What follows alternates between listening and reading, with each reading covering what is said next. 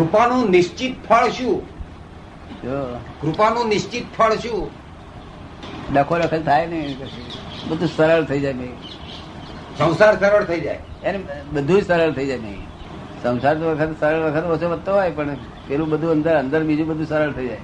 રસ્તે જતા લિફ્ટ આપીએ ને પછી પેલું લિફ્ટ જેને લિફ્ટ મળી ત્યારે ટોટિયા તોડવા પટી ગયા ચાલવા કરવા ને એવું થઈ જાય. તમે ત્યાં સુધી હિસાબ કાઢીએ કે અમને મહિનામાં કેટલું ભાડું થયું કેટલી મહેનત પડી કેટલો ભાવ એમનો બધું કેલ્ક્યુલેશન બનાય ભગવાન અભેદ છે. ભગવાન અભેદ છે. જ્ઞાન લીધું એટલે કશું મારે કશું આવું કઈ આજ્ઞા બાજ્ઞા પાડવા નથી મારે. તો તેવું. એ ક્યાં એમ કે છે ભાઈ તા પાડે તું. તો તેવું પણ તોય પણ ભગવાનની સમદ્રષ્ટિ તો હોવી જોઈએ ને. સમદ્રષ્ટિ જ છે ગોદાળો છે વિષમ થઈ નથી તેમનામાં નામ જ સમદ્રષ્ટિ ને. સમદ્રષ્ટિ એનું નામ ના કહેવાય. ના બધા એક હરખું બસ. એમનું ભગવાન કહેવાય. હરખું જ હોય છે. આ તો પેલું જમે કરાવે એટલું જ જમે કરે વધારે. ભગવાનની કૃપા તે પૌદ્ગલિક ભાવની પૌદ્ગલિક ભાવની કે આત્મીય ભાવની? પૂતગલ લેવા દેવા ને? તો પછી પેલા તો કશું લેવા દે એ તો જ્ઞાતા દ્રષ્ટા છે. એ તો કશું ધોળે નહીં એ તો જ્ઞાતા દ્રષ્ટા. પ્રજ્ઞા ખરી ને? પ્રજ્ઞાનો ભાગ. પ્રજ્ઞાને ભગવાનને લિંક પ્રજ્ઞા સીધી લિંક પકડે.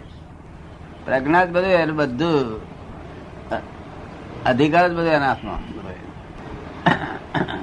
કુલ મુક્તિ પત્ર જેવું. એ જોયા કરે નહીં. હે? પ્રજ્ઞા નહીં જોયા કરે. અને પછી ભગવાન શું કરે? તો જ્ઞાતા દ્રષ્ટા છે. હમ. પછી ભગવાન તો જ્ઞાતા દ્રષ્ટા જ છે. કશામાં હાથ ગાલતા નથી. એ કશામાં હાથ ગાલતા નથી. વિતરાક. કરવાનું રહે ને હાથ ગાલવા રહે જ ને તો પછી બેઝિકમાં પ્રજ્ઞા જ કરી લેતી હશે? પ્રજ્ઞા કુલ મુક્તિ જેવું રિપ્રેઝેન્ટેટિવ જેવું. સંતોની આશીષ અને સત્પુરુષની આશીષ અને જ્ઞાનીની આશીષ. આશીર્વાદ આપ્યા જ્ઞાનીએ આશીર્વાદ આપ્યા. ત્રણ જણ છે. એકને જ્ઞાનીએ આશીર્વાદ આપ્યા. એકને સત્પુરુષે આશીર્વાદ આપ્યા. અને એકને સંતે આશીર્વાદ આપ્યા. તો સંતના આશીર્વાદ તો બધા ભૌગોલિક જ ને. સંતનો સંપૂર્ણ પૌદ્ગલિક સંતનો પૂરેપૂરો ભૌગોલિક અને સત્પુરુષનો સત્પુરુષનો ભેળસેળ વાળો. ભેળ વચ્ચે વચ્ચેનું ઓમે નહીં ઓમે નહીં.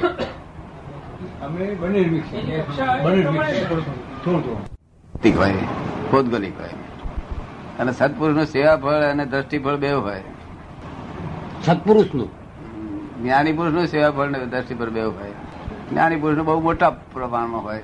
સેવા ફળ ને દ્રષ્ટિ ફળ મહેતા સાહેબ પૂછે છે કે સંત પુરુષ ને સેવા ફળ મળ્યા પછી હે?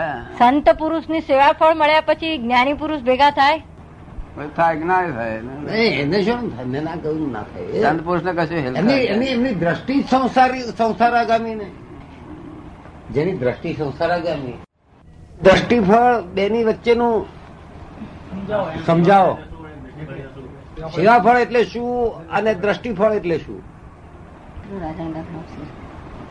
રાજન દાખલો આપશે. નોકરી બોકરી મળે. જરા તારાવદીપ શેઠ મિલ હતી? તો તમે કોઈકને દાખલ કરાયો હોય નહીં? થાય કે ના થાય?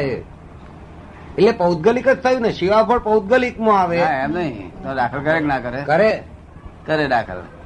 પછી પેલા નોકરીનો પગાર તો મળે જાય સેવાનું ફળ તો મળે જ છે ને. જો.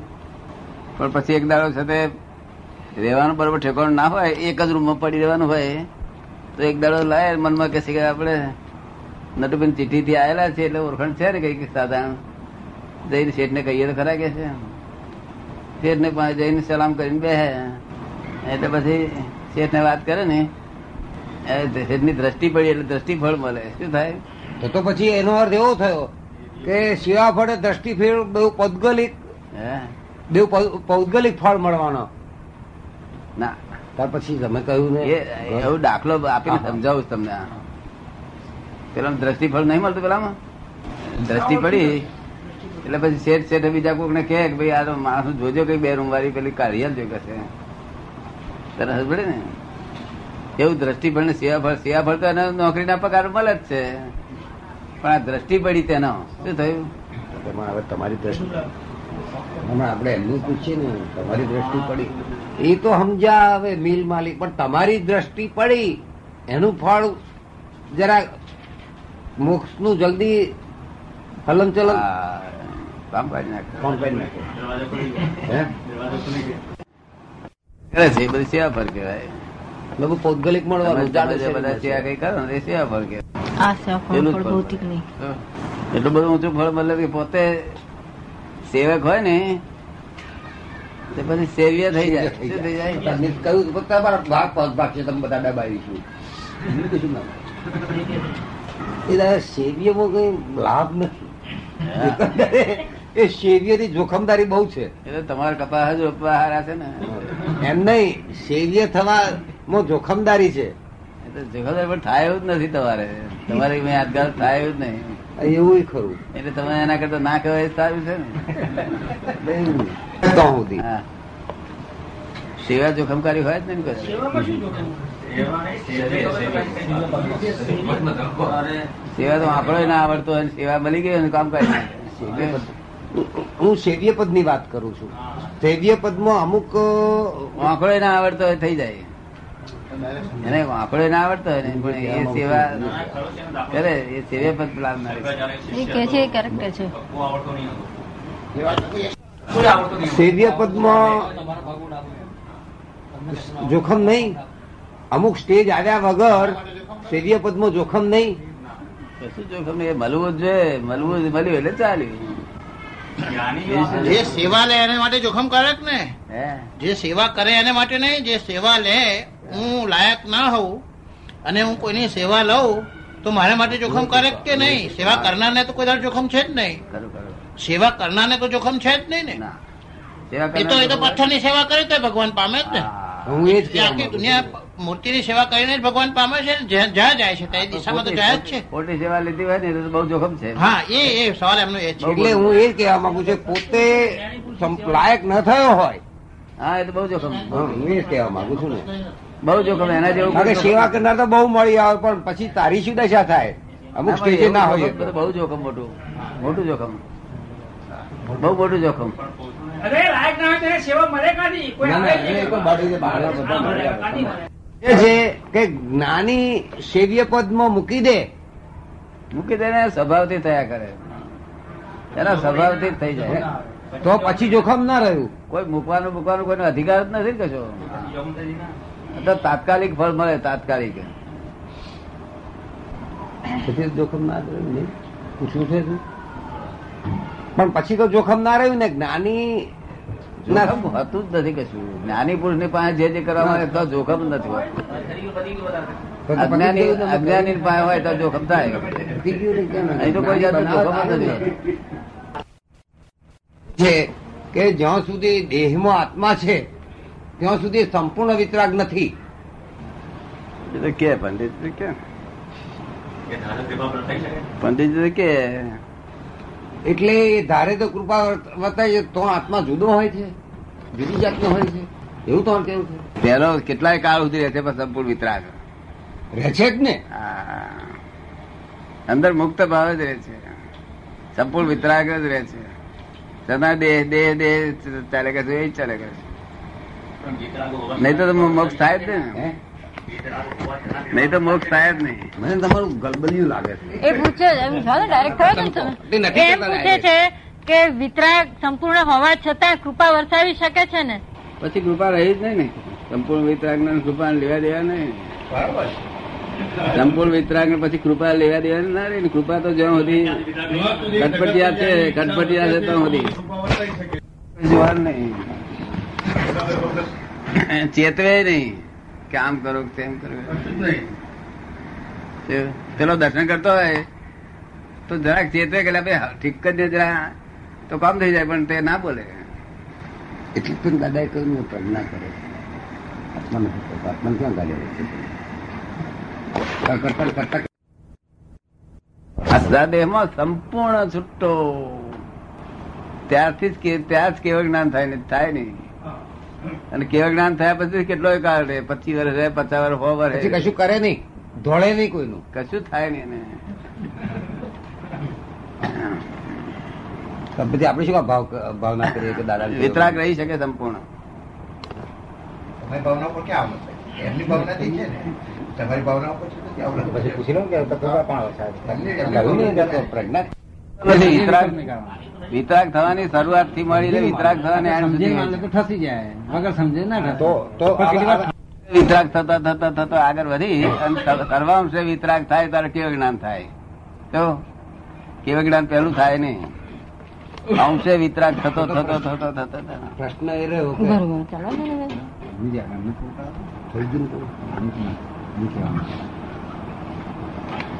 જેટલા અંશે વિતરાગ થયો એટલા અંશે કેવું જ્ઞાન થયું. કેવું જ્ઞાન આટલા અંશે ગણાય. પણ સંપૂર્ણ કેવું જ્ઞાન ક્યારે ગણાય? કે સર્વાંશે જ વિતરાગ થાય ત્યારે સંપૂર્ણ કેવું જ્ઞાન થાય.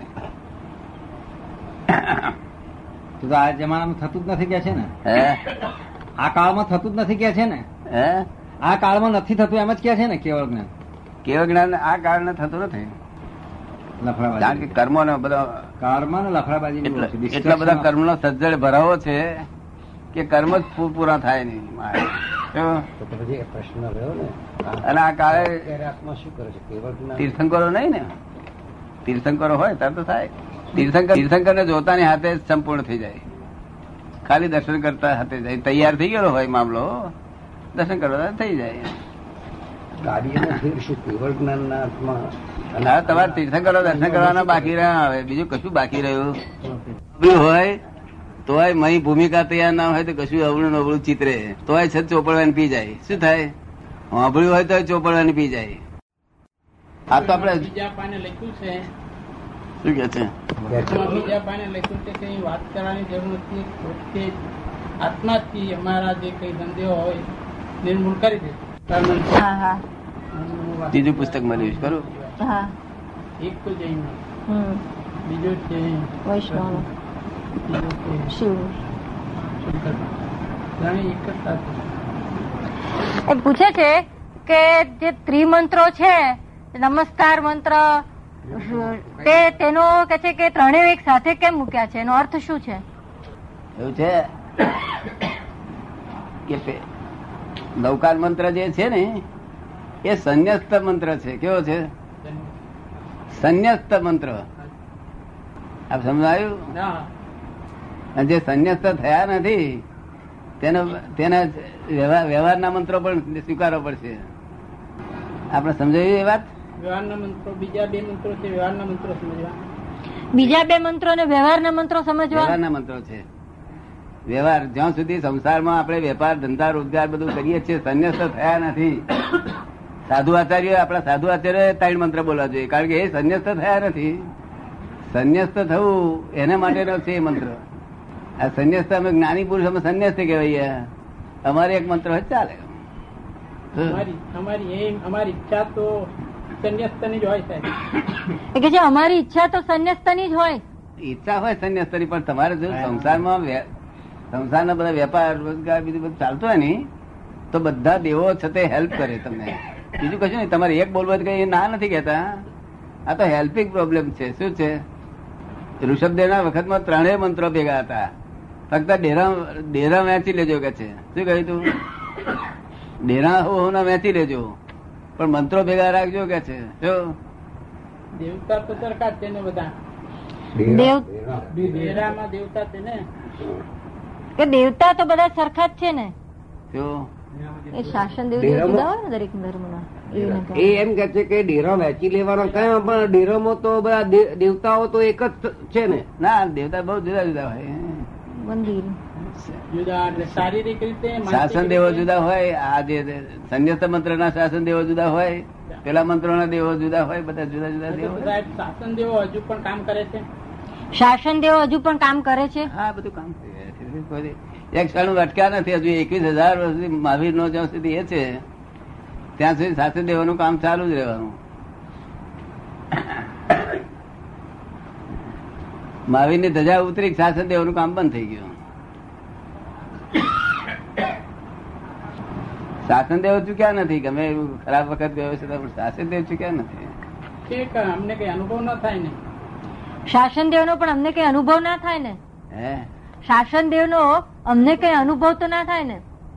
અનુભવ થાય તમારી ભક્તિ હોય બધું તમને આમ તમારી પર ભક્તિ કઈ રીતે કરે ભક્તિ કઈ રીતે કરવી? ના એમ નહીં તમારી ભક્તિ એવી પ્રભુ તરફ પ્રભુ તરફની ભક્તિ. કેવી? તીર્થંકરો મહારાજ ભગવાનની તરફની ભક્તિ એટલી બધી સુંદર હોય તો શાસન દેવ તમારી પર ખુશ થાય તો બધા ફૂલો હું નાખે તમારી પર? કંકુ છોટે.